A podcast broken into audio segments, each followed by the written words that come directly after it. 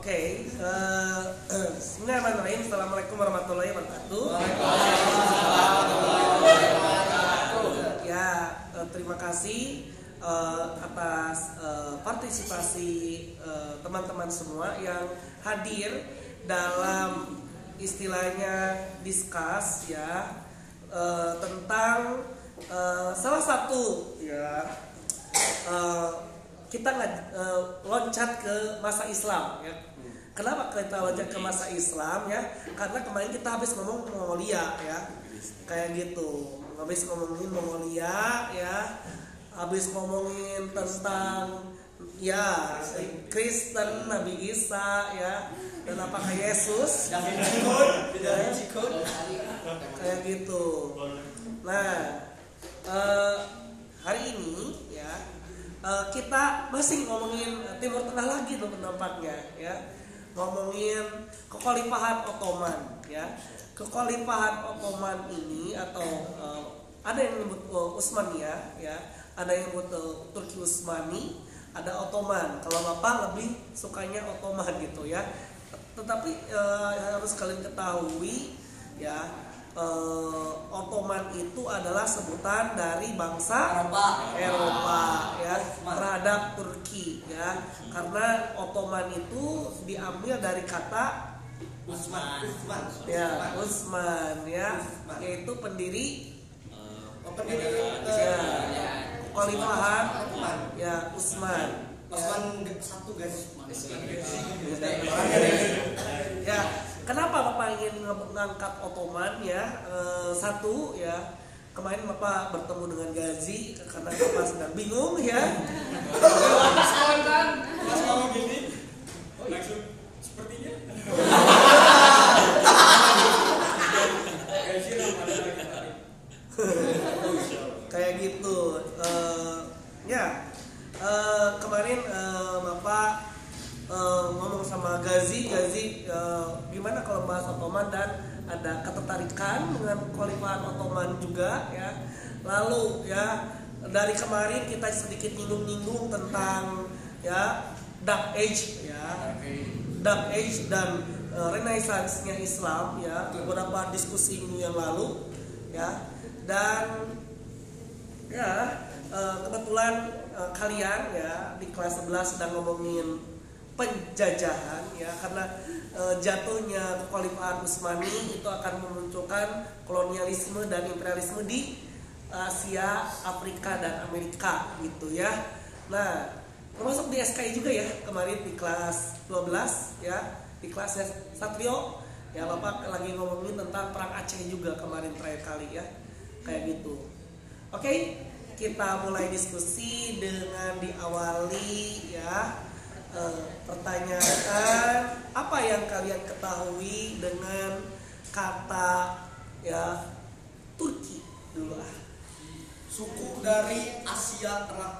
Gimana Pak Julun? Suku ya, suku Turki itu dari suku apa istilahnya se, se origin sama orang Mongol sendiri bertetanggaan. Makanya kayak mereka tuh ahli dalam eh, militer militer berkuda, terus eh, apa ya istilahnya secara eh, mimik wajah dan badan pun kakak-kakaknya tuh sama-sama kayak Mongol gitu.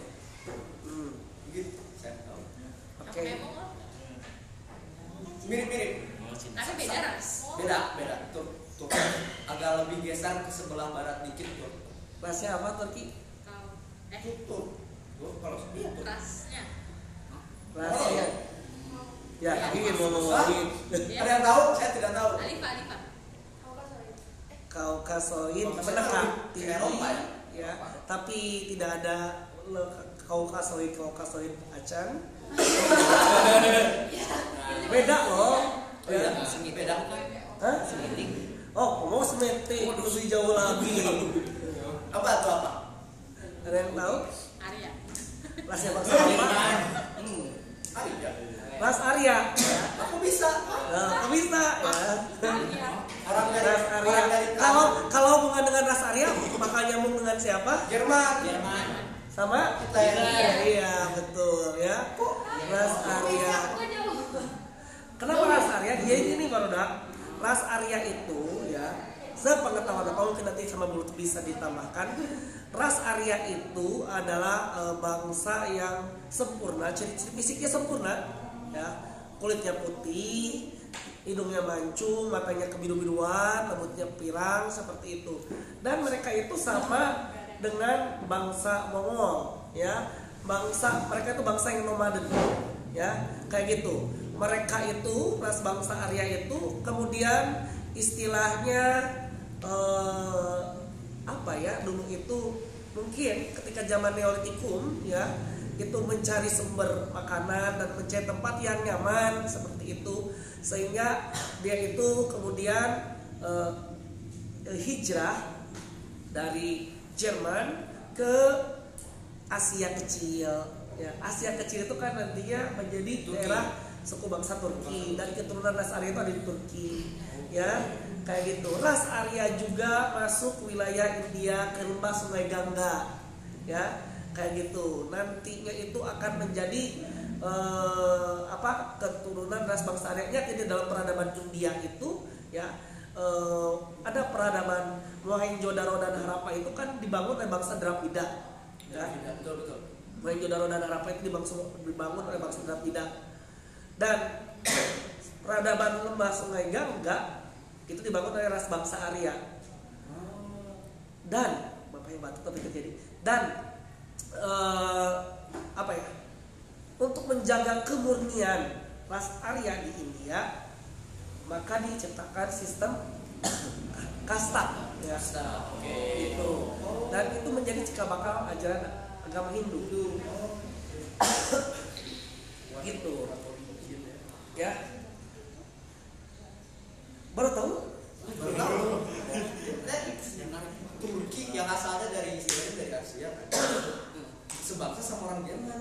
Mencari tanah kan gitu kan. Ternyata make sense gitu sekarang. Setelah bapak jelaskan gitu. Mm-mm. ya sorry bapak pakai masker ya. Oke. soalnya lagi eh, bising flu gitu. Tapi nggak flu pasti ya jadi eh, ya itu ya ras Arya. Jadi nantinya keturunan Turki mungkin Bu Lutfi bisa menambahkan? Belum. Ya.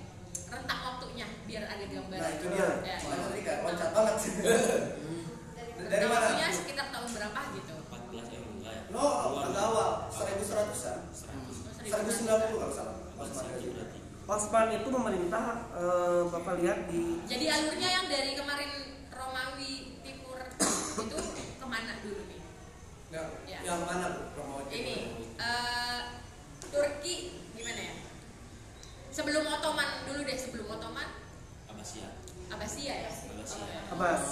oh iya iya iya Oh, Utsman itu didirikan tahun 1299. oh kalau Romawi berarti jauhan ya uh kejauhan Iya, iya. Romawi udah udah iya iya iya ya, baru ingat Abbasiyah Abbasiyah.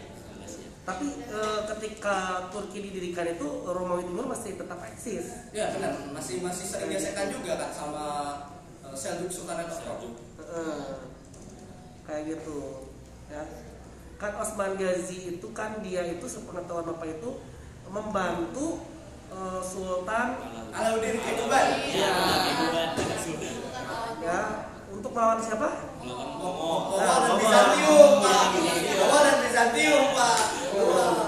Ya Mongol lagi ya.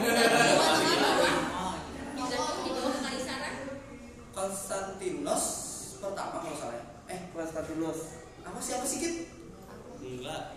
Andronikos. Aduh, lupa lagi dari wilayahnya apa? Romawi Barat. Timur. Timur. Barat, barat udah menghilang. Udah Iya. Diganti sama Holy Roman Empire ya kayak kayak kayak- kayak- aku sih eh, kurang kurang nyaman sih kalau sebutin kalau eh, penerus Romawi Barat adalah Holy Roman kurang nyaman sih Pak. Jujur aja sih. Kenapa Pak Yaman Eh, karena gini aduh agak keluar track ya. Dari Usman nggak apa-apa lah. Eh, gini kan Romawi Barat dan Timur itu origin origin awalnya tuh dari kota Roma Hmm. Itali ya Eh, karena ya menyebar ya jadi imperium besar gitu kan istilahnya dari Spanyol hingga Suriah dibagi dua oleh Kaisar Theodosius runtuhlah Romawi Barat oleh orang-orang Loaker yang dari utara dari selatan juga sama orang-orang Suebi orang-orang eh, Frankis terutama. Karena orang-orang Frankis itu kan yang sekarang itu jadi Perancis Perancis negara Perancis. Nah pada tahun sekitar abad ke-8 gitu kalau salah.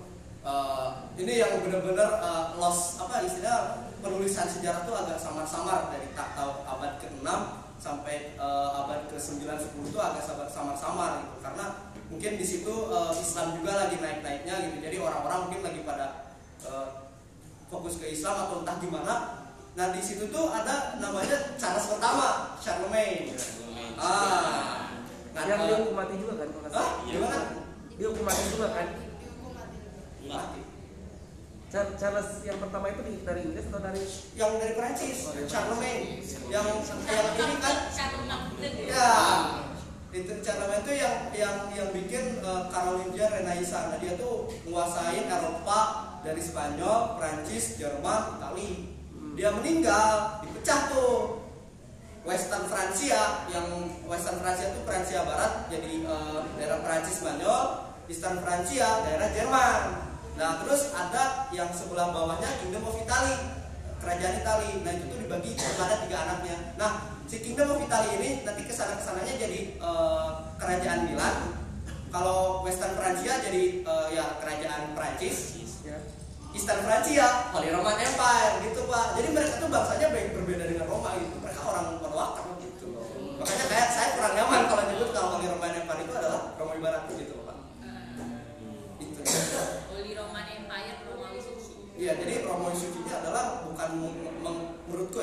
bukan menjorok ke Romawi yang dulu, tapi ke lebih ke Romawi eh, kepausan gitu loh. Iya, iya, iya, pernah baca juga. betul karena kan eh, itu eh, zamannya Dark Age ya Ya, penyogokan dan lain sebagainya di situ murah banget. lah. kayak gitu ya betul sekali ya nah kembali lagi ya ke Usman Ghazi jadi Usman Ghazi itu ya itu dia eh, betul pernah membantu Sultan. Siapa tadi teh? Alauddin Yakuban. Eh, itu untuk eh, apa untuk melawan bangsa Mongol, melawan bangsa Bizantin. eh, Bizantin, ya Bizantium Romawi Timur.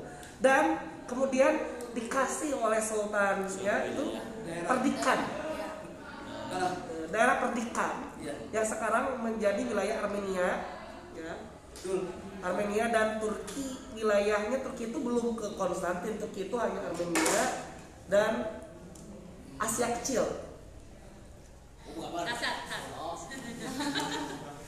di Spidolnya yang biru kan, yang mana? oh yang enggak itu Itu itu yang sebelah sana. Aduh, cek bu kita. Bu, ayo. Bisa kita.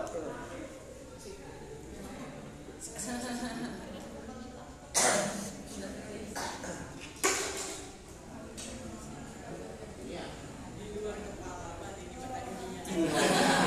ini pinter loh.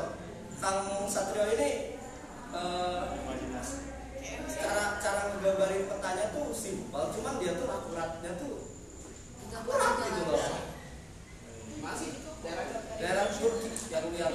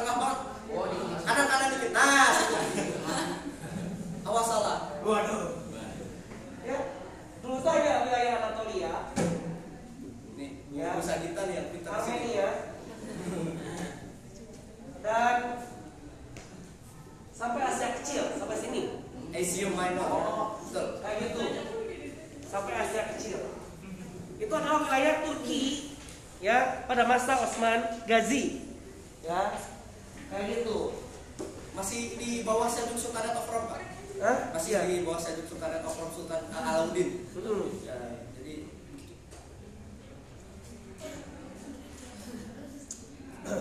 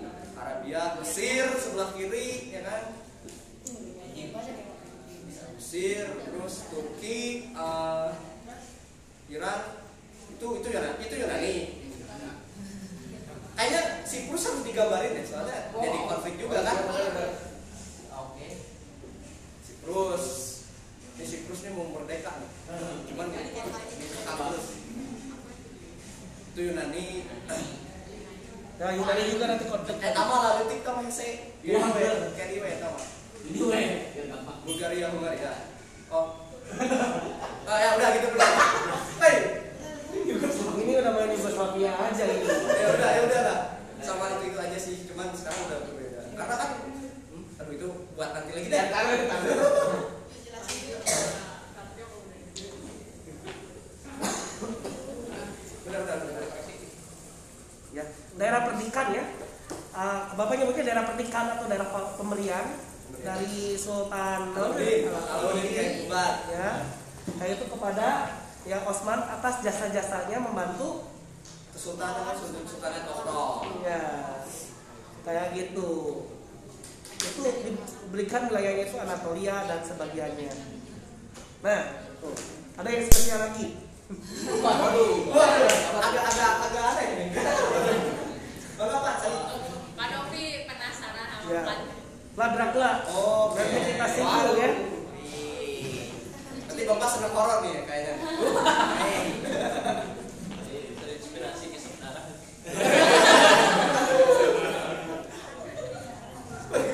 gitu ya. Oke. Eh, setelah Osman Gaji itu bagaimana keadaan Turki? Agak lumayan apa ya istilahnya ya? maju sih kayaknya ya sama-sama aja sih cuman kayak lebih terkontrol ya, di militernya iya, orang-orang bisa dari dua arah gitu ya, ya. tapi istilahnya Turki itu betul-betul bisa lepas dari dinasti Seljuk no, Seljuk Empire betul ya. itu pada masa Sultan siapa? Aduh siapa sih lupa lagi? Aduh itu yang abu itu loh. Iya, bisnya bisa kita. Ibu. Lupa lagi siapa? sama inisialnya kan orang din teringat inisial inisialnya Siapa lupa apa ya? Siapa ya? Yang yang apa ya? Jadi ada salah satu bangsawan dari Seljuk Empire yang kabur ke Turki Anatolia mendirikan Sultanat Romawi. ya sih Bentar ya. apakah masa Osman Gazi juga karena Osman Gazi itu istilahnya dia itu bisa eh, apa eh, mendirikan satu ke- kesultanan dulu ya. Karena gelar kekhalifahan itu direbutnya dari Abbas itu ketika tahun 15 16 ketika pemerintahan Sulaiman al Kanuni gitu ya.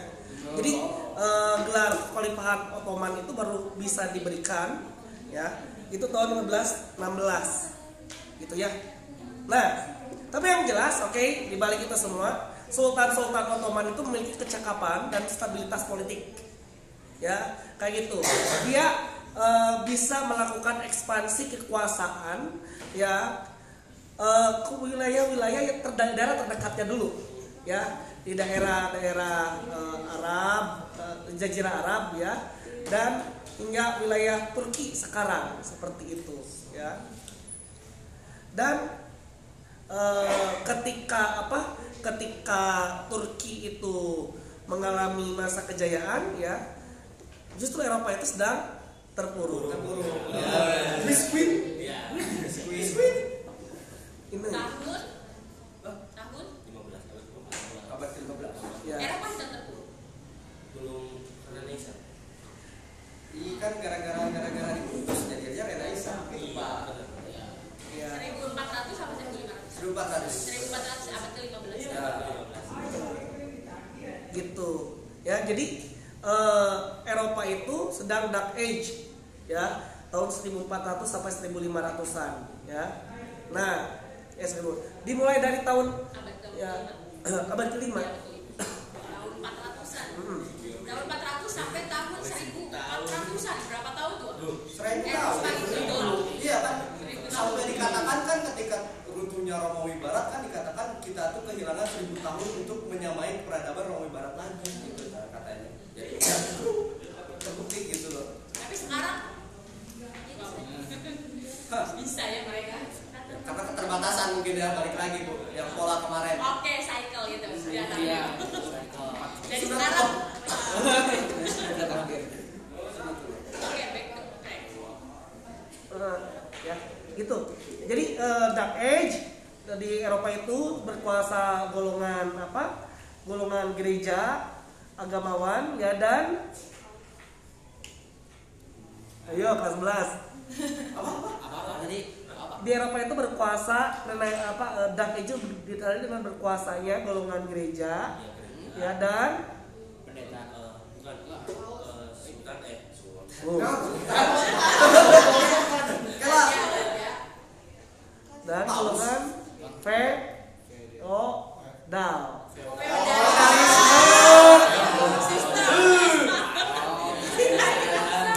Mau Pak, eh, tadi mau balik lagi. gitu ya? Iya, mau balik lagi ke yang tadi yang pertama kali Seljuk Empire, eh Seljuk Sultanate of Rome bisa naik itu pas Sulaiman Shah. Ya, Sulaiman Shah. Dia kabur dari Seljuk Empire kalah civil war gitu. Akhirnya Turki itu betul-betul merdeka daripada Seljuk Iya, jadi jadi dua Seljuk itu Seljuk Empire sama Seljuk Sultanate of Rome yang ada di Turki begitu. Jadi ada dua.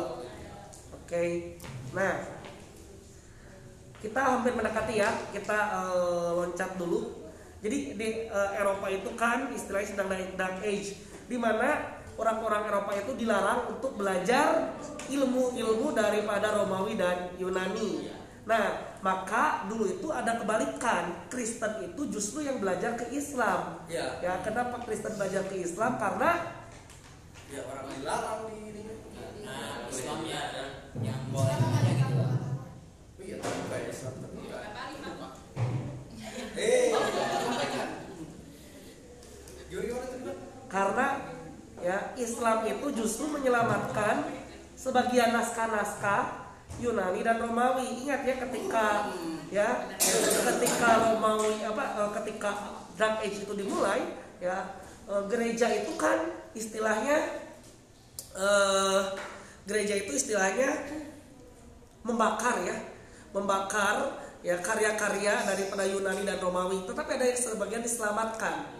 Disimpan di Cordoba lalu nanti ada yang ngambil lagi ya sampai nanti sampai ke Abbas ya perpustakaan Abbasiyah nanti juga diserang oleh Mongol Bodot. ya kayak gitu diserang oleh Mongol dan pada akhirnya Hilang. hilang tapi ya itu momen-momen di mana kita itu Islam itu sedang ada di atas atas Iya. bangsa Eropa Prime-nya di situ. gitu. Ya, tapi nanti mengalami kemunduran ya Islam itu apakah sekarang kita itu sedang dark age-nya Islam Iya.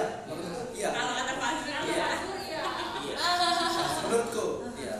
kalau yang lain ya Satrio sebagai anak ini Irma pastilah kenapa dari singgung yang globalisasi itu di mana perusahaan tuh berkuasa banget ya sedangkan kita tuh orang miskin tuh makin miskin orang kaya makin kaya Iya. Kalah sama sistem kapitalisme ekonomi Oke.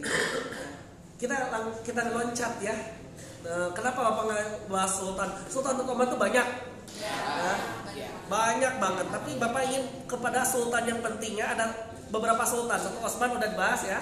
Dua Sultan Muhammad Al Fatih, Sulaiman Al Kanuni, ya Sultan Bisa yang yang kemarin Abdul kita- Hamid Abdul Hamid II ya yang menyelenggarakan reformasi ya Tanzimat ya dan sultan yang terakhirnya ya gitu. Ayo. Apa? Lupa. Oh, kemarin kemarin belum dibahas ya. Ya Mehmet. Juga. Sama namanya sama. kayak gitu. Jangan-jangan ini istilahnya eh, hukum mohon maaf ya Karma Hukum kayak gitu. Karena kan Konstantinopel jatuh itu ketika zaman Kaisar Konstantinus juga kan? Iya. betul? Nah Turki Ottoman jatuh ya. Pada masa Mehmet juga yang nyerang Mehmet Polanya gitu-gitu lagi. apakah konspirasi? Atau udah diatur elit global gitu ya? Gitu.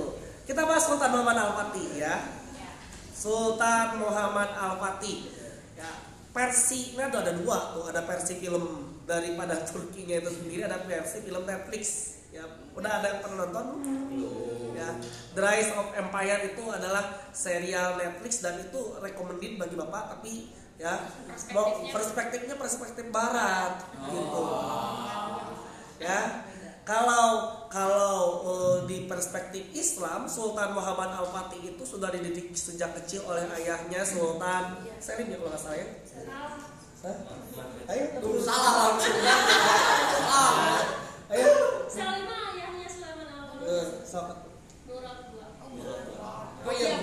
Murad. Tapi orangnya bandel Pak. Alpati itu bandel orangnya. kepala Heeh. keras kepala Ya. Murad dua ya. Mau lanjut? Enggak. karena saya apa? Itu ada Fajr, ada Alif ya Sultan Murad kedua ya. Itu udah dididik keislamannya tapi ketika dewasa ya dia itu pernah jadi sultan dulu. Dia itu naik tahta itu dua kali kalau nggak salah. Iya. ya gimana kata Gazi enggak. Nah, gini nih. Keluarin, keluarin, keluarin. ayo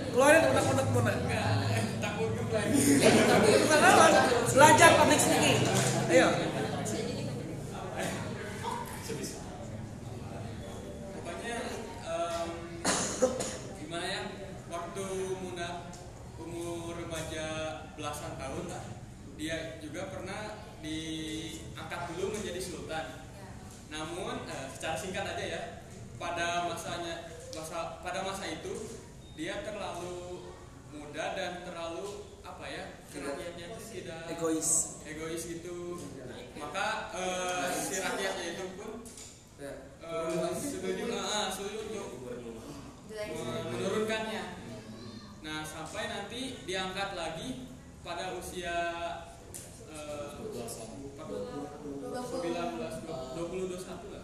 Ya sekitaran tahu lah. Ya, kembali dibangun eh, eh dibangun Diangkat. diangkat lagi menjadi sultan dan akhirnya eh, apa yang punya ambisi turun temurun kan dari ayahnya Konstantinopel nih Bisa. sampai akhirnya bisa Sampai dia bisa dikalahin. Ya bagus gaji ya bapak nggak suka kalau ada anak yang eh, ngomong ya public speaking. Ya, ya betul. Ya itu eh, kalau di serial Netflix ya itu diceritakan ya. Tapi serial Netflix itu nyinggung bahwa gurunya gurunya daripada Sultan Muhammad Al-Fatih itu terlalu keras mendidiknya. Benar. Kayak gitu. Nah, kenapa kamu tahu?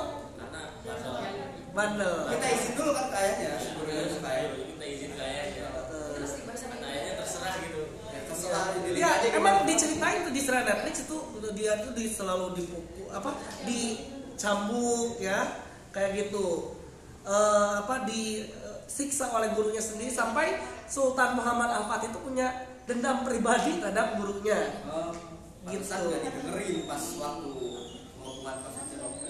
Nah, gitu ya. Jadi eh, betul tadi kata Gazi Sultan Muhammad Al Fatih itu pernah naik tahta dulu di umurnya yang masih belia, ya. Kayak gitu. Mungkin karena semangat ya itu belia ya, pengen istilahnya itu kalau dikatakan perfeksionis enggak sih, Iya. ya. Kayak gitu lebih kepada mengandalkan egois ego sendiri gitu ya. Jadi jadi dia memerintah lebih mengandalkan ego sendiri sehingga Sultan Muhammad Al Fatih itu diturunkan ya digantikan sementara oleh ayahnya lagi kalau nggak salah ya Sultan Murad II Ya. kayak gitu Oke, berbicara tentang Konstantinopel, ya. Kalau kenapa sih Konstantinopel itu selalu jadi eh, rebutan gitu lah antara Romawi Timur sama kerajaan-kerajaan yang dulunya. Yes, eh, ya utamanya adalah oh, tentu dia tempat jalur perdagangan. Apakah ada alasan lain selain itu? Udah udah jadi ini sih gue kak setahu aku sih dari zaman Alexander Hamilton itu udah dipakai akses buat su- tempat suplai militer. Kalau di sini di mana? Itu tuh di di di di, di eh, apa sih namanya? Kasih kasih tanda coba. Konstantinopel. Ah, Kenapa penting dan segenting itu gitu? Di antara dua Segera dunia. ditaklukkan. dua di antara dua benua dan dua dunia.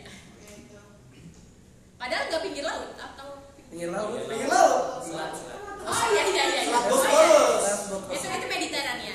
Kan diserang. Ya ini ini Mediterania. Sampai Itu laut. Apa? Laut apa? Enggak kan diserangnya lewat air juga. Lewat perairan. Oh iya yang angkat itu ya perahu ya. ya ya Apa? strategi Yang tadi bangun. Laut. Iya benar. Kan di apa? Golden Coast itu ada rantai. Jadi dari jalur ke lantai dulu. ya mungkin Oh iya. Oh iya Bu, balik lagi ke yang pertanyaan tadi Ibu, kenapa Konstantinopel terus gitu kan? Ya. Eh, sebenarnya balik lagi ke langsung ke zaman Romawi eh, Timur lagi. Karena zaman Romawi Timur itu kan balik lagi, Romawi itu kan dibagi dua, Romawi Barat dan Timur. Nah, ibu kota Romawi Timur tuh ditunjuknya tuh Konstantinopel. Ibu kota. Nah, kenapa awal tujuannya tuh yang aku tahu ya?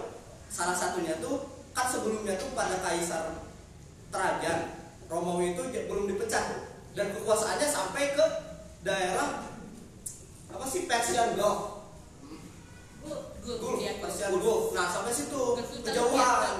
Betul. Nah, sedangkan pusat kekaisaran Romawinya itu ada di Itali kejauhan. Ada jadi ketika itu tuh sama Kaisar Trajan akhirnya dibalikin lagi ke Persia si daerah Mesopotamianya itu. Jadi Romawi ya balik ke kayak istilahnya kayak pada umumnya lagi lah. Pada Kaisar Theodosius akhirnya dipecah untuk bisa mendorong militeristik Romawi itu lebih ke, ke timur dikit loh Oke. kayak gitu. Dan akhirnya dipusatkan Konstantinopel dengan iming-iming ya kayak tempatnya strategis di antara dua lautan kan.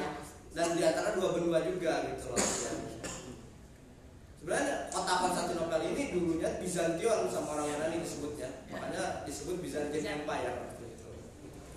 Oke.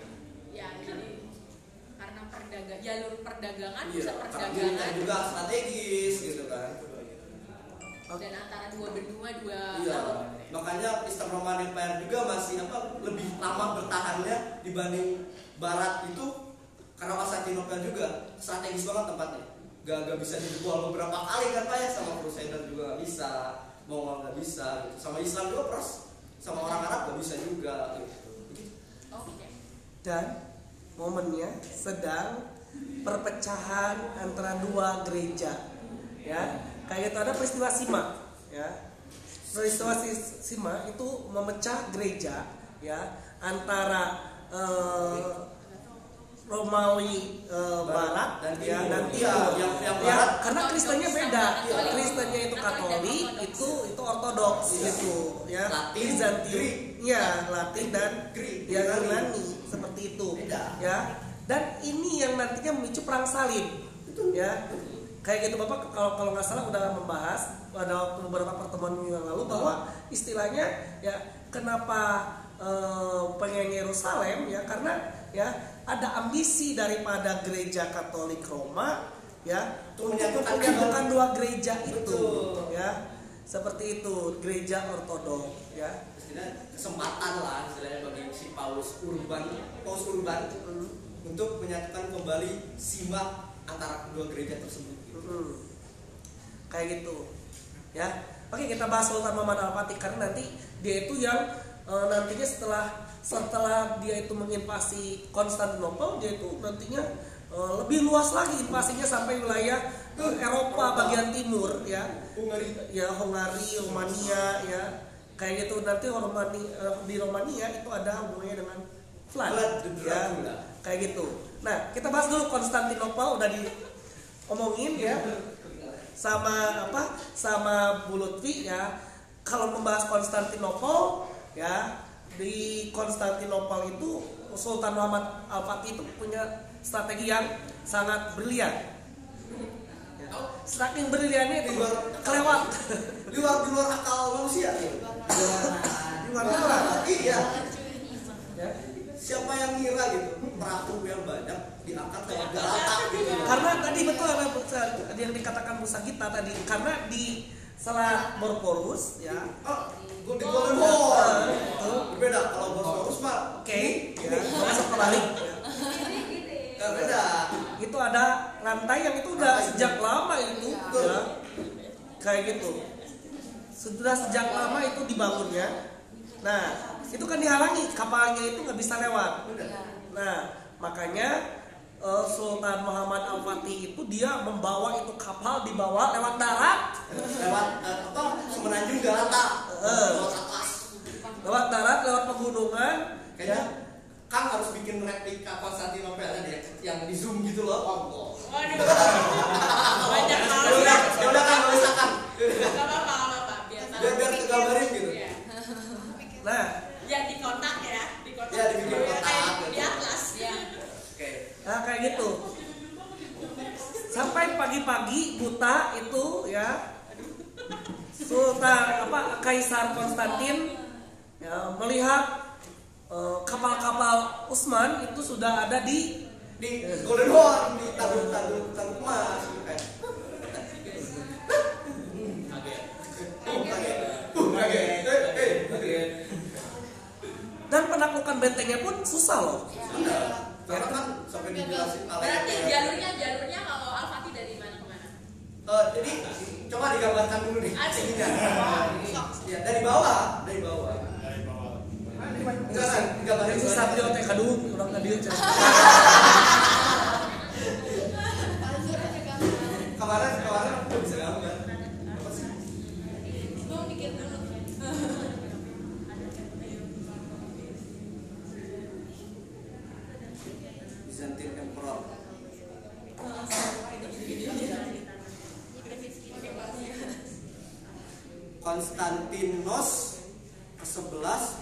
Palaiologos Turki Ottoman itu dengan pada masa Sultan.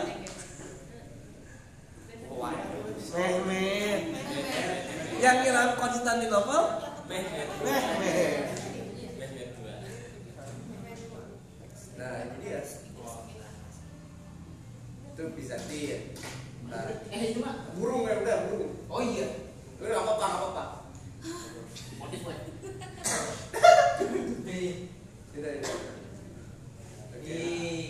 Simbolnya Rusia ya.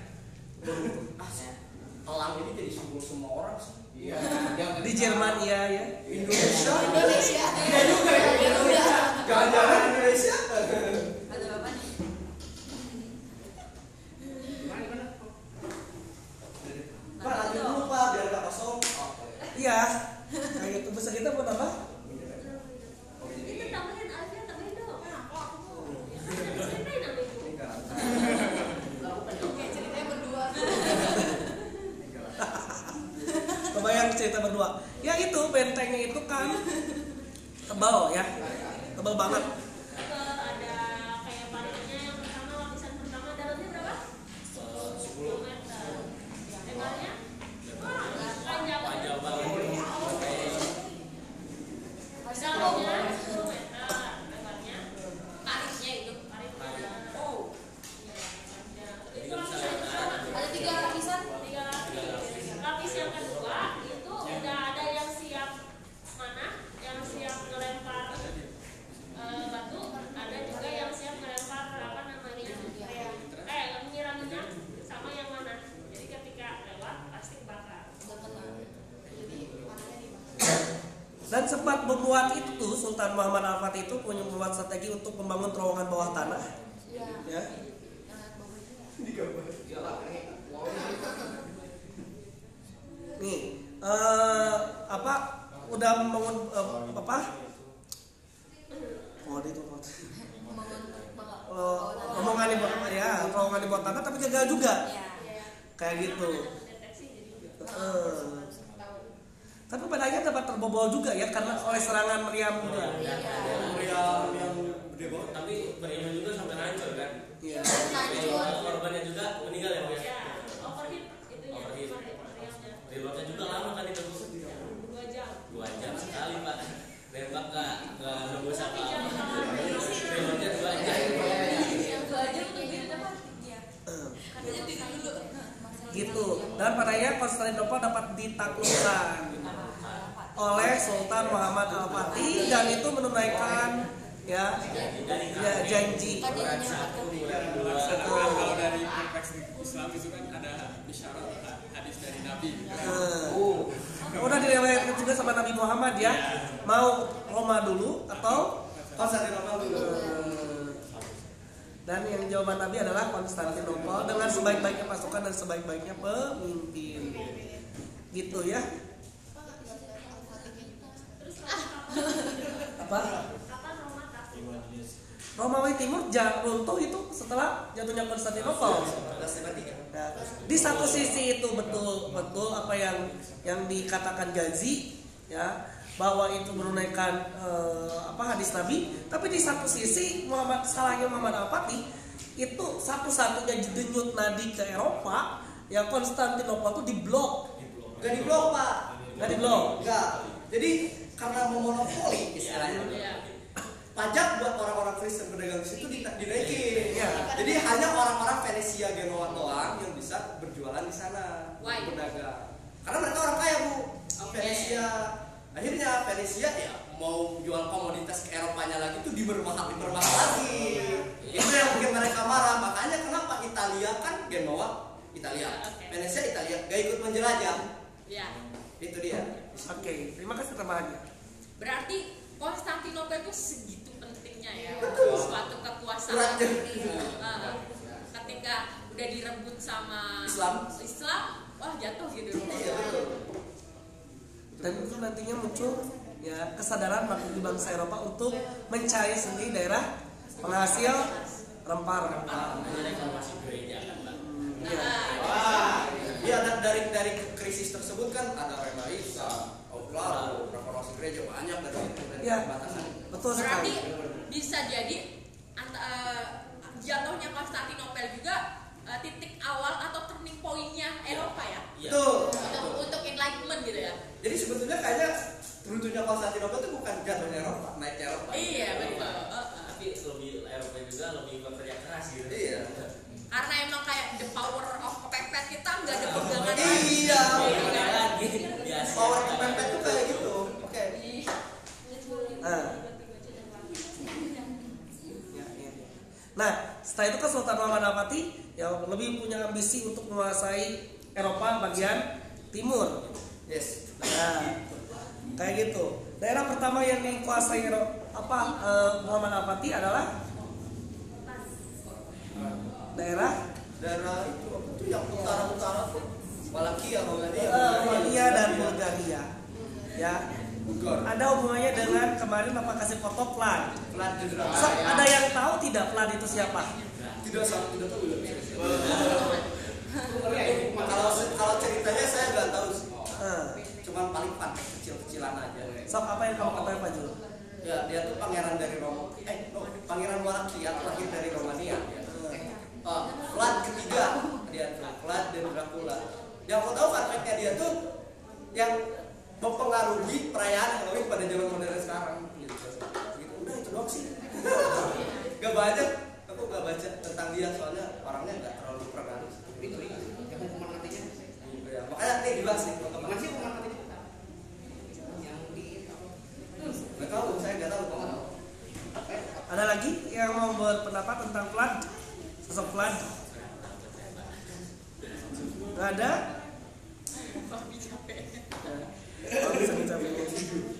Nah, betul apa dikatakan Fajrur ya? Eh, gaji nggak tahu? Enggak. Malahan cewek-cewek? Ya, Vlad itu ya betul adalah seorang pangeran dari Walakia ya. Dia itu ya eh, memerintah ya. Kalau dari sumber bapak dari Kirto ya itu tahun eh, 1448 sampai dengan 1476 ya kayak gitu. Nah eh, dan pada masa pemerintahannya Vlad Dracula itu memerintah sangat kejam. Itu kenapa disebut Dracula? Oke. Ya, kayak gitu. Jadi Dracula tuh julukan. Ya, juluk. Sebetulnya ya eh, julukannya itu lahir dari seorang novelis. Ya. Heeh. Malfoy gitu. Eh iya. ya dari seorang novelis namanya Bram Stoker Ya, dia itu menuliskan novel namanya Dracula gitu ya. Jadi eh, nah jadi Vlad itu memerintah secara kejam di mana dia itu membuat hukuman ya. Membuat hukumannya itu namanya ya adalah hukuman eh, bentar ya bapak teh pernah baca gitu ya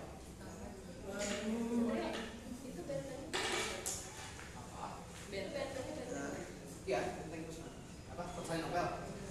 impale Impale. ya basing bapak selalu menyebut barang bapak saya itu impale atau menyula jadi sudah disiapkan tiang pancang dua ya kayak gitu terus orangnya itu dijatuhkan ya. Serius? Jadi tiga sate gitu. Eh, ya kan hukuman mati itu da- dahulu itu kan ka- kayak gitu ya ya tan- tanpa rasional jadi eh Vlad itu eh, apa menghukum orang-orang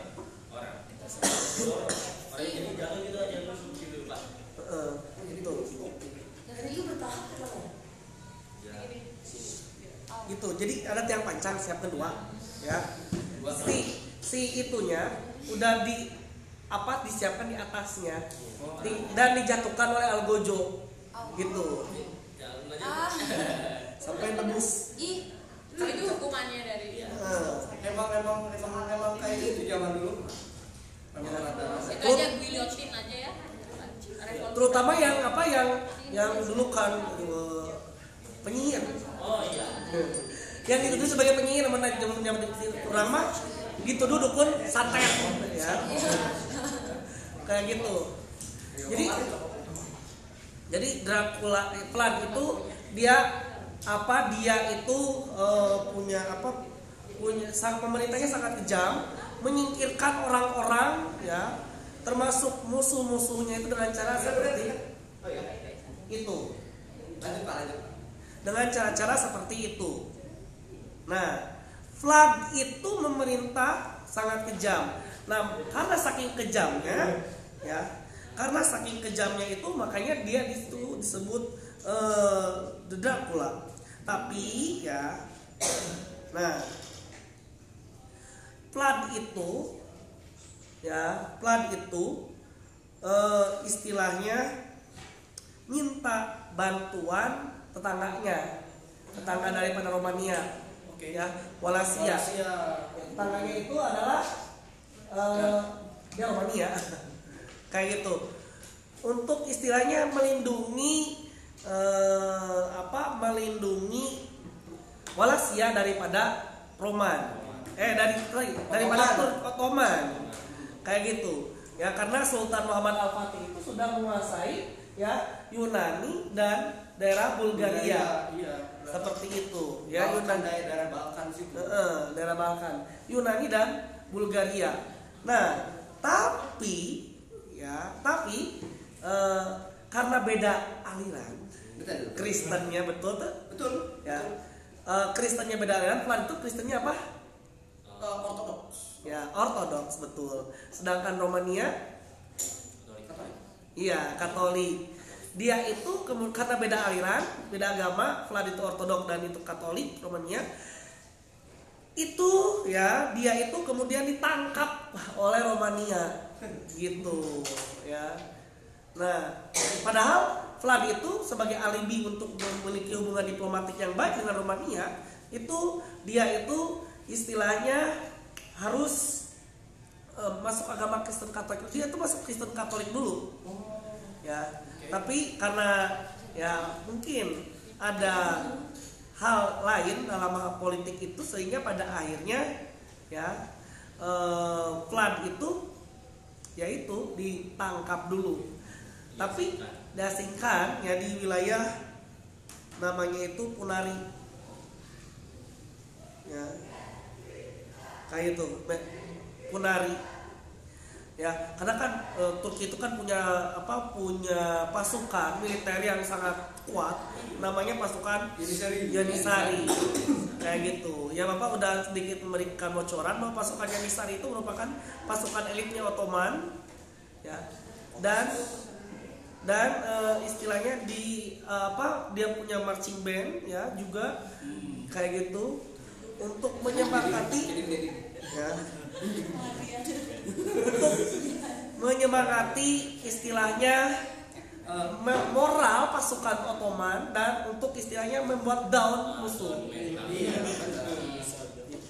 ya nah tapi istilahnya pada akhirnya Plan itu ya bisa melarikan diri ya daripada Romania. Romania gitu ya. Kalau di sumber artikel Tirto dia itu bisa melarikan diri daripada Romania ya.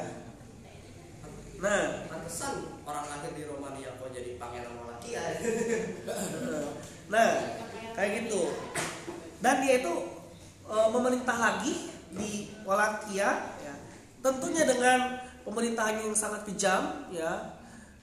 E, di, disebut berdarah dingin ya, Vlad Dracula itu. kayak gitu. Nah, eh, disebut berdarah dingin dan pada akhirnya ya Sultan Muhammad Al Fatih itu menaklukkan Walakia. Kan ingat ya, oh, awal-awalnya itu kan Turki itu sudah kuat-kuatnya itu pada masa Muhammad Al Fatih sampai Sulaiman Al Kanuni itu, ya. Menaklukkan Walakia dan Vlad itu kemudian ya dihukum mati oleh eh, kekhalifahan Turki Ottoman ya. Di bawah kekuasaan Al-Fatih. Ya, karena kan istilahnya eh, nuansanya itu sedang semangat-semangatnya melanjutkan perang salib kalau kata Tirto itu. Ya, kenapa Muhammad Al-Fatih itu ya menyerang wilayah Eropa Timur ya? Karena se- sedang semangat-semangatnya melanjutkan perang salib. Seperti itu ya. Dan mengislamkan Eropa Timur dan Eropa Timur ada yang Islam, ya, daerah Bosnia. Bosnia. Ya. Kayak gitu. Bosnia Terus sekarang Herzegovina Iya, Bosnia itu sekarang kan kenapa eh, berantakan banget ya Iya, negaranya kan ya? iya. Iya. Karena bagian selatannya Islam, sebelah sebelah sininya istilahnya sebelah timurnya apa? Ortodoks, sebelah baratnya eh, Katolik. ya banyak etnisnya Iya. juga. Itu yang nanti dibahas di Yugo, apa? Di Yugoslavia. Iya. Soalnya dia lumayan eh, andil banget di di Eropa Timur bagian Eropa Timur itu memang kuat. Ya. dan pada akhirnya kan eh, kembali lagi Vlad itu kan pada akhirnya disebut eh, The Dracula Dracula. ya kenapa karena ya disebut pemerintahnya sangat kejam ya pemerintahnya sangat kejam dia itu pembunuh yang berdarah dingin ya tidak segan-segan yang mengkritik eh, pemerintahannya langsung cut ya langsung mengundang malaikat ya, malaikat pencabut nyawa oke ada yang mau tanyakan dulu atau yang mau tambahkan tentang flood Blood. Tapi kan eh, yang didengar sama Gaji itu Dracula Dracula itu kan yang menghisap Darah. Nah, Nggak ada hubungannya. Iya. Dia Jadi aja. diidentikan dengan apa kelelawar gitu. iya, iya. kan Batman kan kelelawar Nah, mungkin itu lebih ke narak-narak narasi zaman sekarangnya kayak gitu mungkin ya buat nanti kisah anak-anak kan coba tahu kan bisa kayak gitu. Bisa. Iya. Jadi dari Wallacea ya, bukan dari Romania. Banyak Narasi film ya. ya, tapi pergi ke Walkia kan ya. Oh. Wallacea. kayak gitu kenapa disebut the apa eh, Dracula ya karena dari novel itu novel kayak siapa tadi teh lupa lagi ya Bram Stoker ya. Itu dia menyebutkan Dracula karena kenapa? Karena ya berdarah dingin. Kayak gitu. Dia eh, Vlad itu dia tidak segan-segan membunuh orang-orang yang anti terhadap pemerintahan dia. Gitu ya. Sama kayak siapa ya? Eh, baru aja di gibahin Pak. Abah Kesia. eh jangan ngomong 66 yang berkuasanya sekarang 66 kayak bisa ya tukang baso kalau lewat. Tadi dia sempat masuk. jangan-jangan pakai walkie talkie Jangan-jangan yang lagi tidur bata-bata. Mungkin dia begitu. Pak, hari Rabu sore nih. Pertemuan ilegal. Waduh. Waduh. Kalau kata siapa? Siapa tadi? Makanya jangan sebut nama. Bu. mau diskusi terus siapa ya ngomong iya diskusi itu kelompok radikal Jahat banget. bercanda bercanda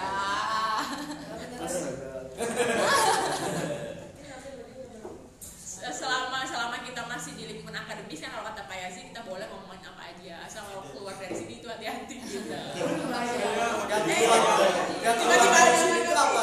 Jadi, Oh, curiga itu. Yang diam-diam tiba-tiba.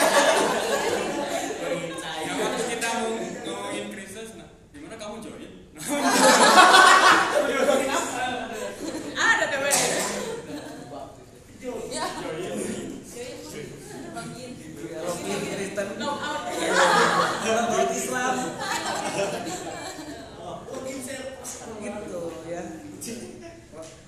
Oke ada yang tanyakan tentang Vlad Sultan Muhammad Al Fatih ya juga dia itu digantikan oleh penerusnya tapi bapak ingin langsung loncat kepada ya, Al-Kanuni. Sulaiman Al Kanuni ya. Berbahasa Arab ya. gimana bu Kalau beda kap sama kop beda. Konon itu artinya undang-undang. Iya. Kalau Tapi kan- kap Oh, segi kebahasaan. Bahasa Arab bacanya kita kop gitu bukan kanon bukan kanon. Kon Kanuni Kan bukan konuni bukan konuni Kop kop kop. konun. Oh. Kalau oleh ya. bedanya dari mana agama Salah. Beda agama. Yang salah. Kagak lah.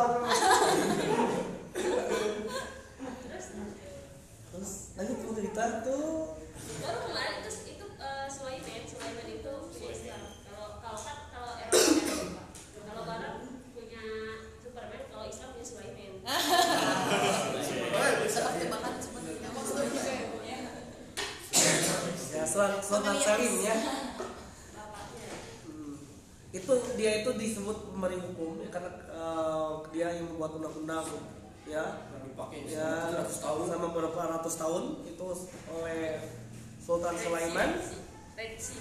dan bedanya uniknya lagi ya uniknya lagi eh, kalau Muhammad Al Fatih itu lebih fokus kepada Eropa ya dalam hal invasinya kalau Sultan Sulaiman itu lebih kepada wilayah